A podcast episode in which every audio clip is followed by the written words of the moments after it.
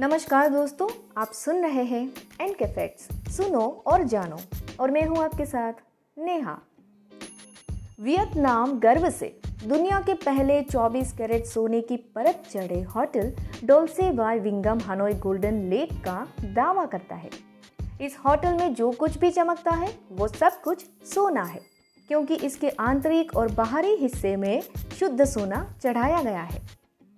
तो आइए जानते हैं इस शानदार सुनहरे, चमकते होटल के बारे में कुछ और आश्चर्यजनक बातें।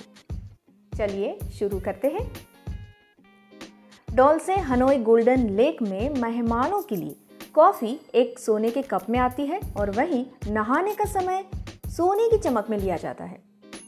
वियतनाम की राजधानी हनोई में एक पाँच सितारा होटल एक ऐसे मोड़ के साथ खुला है कि ये उम्मीद करता है कि मेहमान यहाँ बार बार आने के लिए बेताब रहे।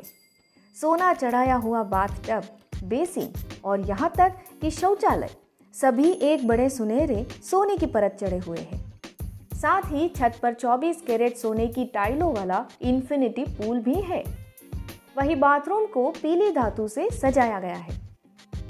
गियांग वो झील के पास स्थित 441 कमरों वाला ये होटल हनोई शहर के केंद्र से 10 मिनट की दूरी पर है और क्षेत्र की अन्य इमारतों की तुलना में काफ़ी निकट भी है। इस शानदार होटल के मालिक होआ बिन ग्रुप के चेयरमैन गुएन हु डुओंग। इन्होंने कहा कि फ़िलहाल दुनिया में इस तरह का कोई दूसरा होटल मौजूद नहीं है। साथ में ये भी कहा कि होटल को सजाने के लिए करीब एक टन या कहे 2000 पाउंड सोने का इस्तेमाल किया गया था और इसे 200 मिलियन डॉलर की लागत से बनाया गया था। आप देखेंगे कि बहुत कम ही चीज़ें हैं जो गोल्डन ट्रीटमेंट से बची रहती है।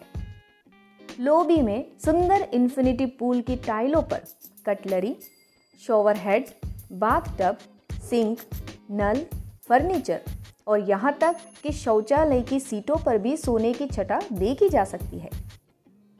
वहीं होटल मालिकों का कहना है कि अगर आपको यहाँ अपने खाने में कुछ रहस्यमय सुनहरे पदार्थ मिले तो आश्चर्यचकित ना हो।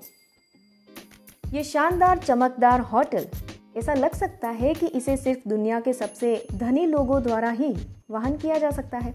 वहीं इसके मालिकों का कहना है कि ये कमरे 250 डॉलर प्रति रात से शुरू होने के साथ वे आम लोगों के साथ साथ सुपर रिच को भी आकर्षित करने की उम्मीद करते हैं।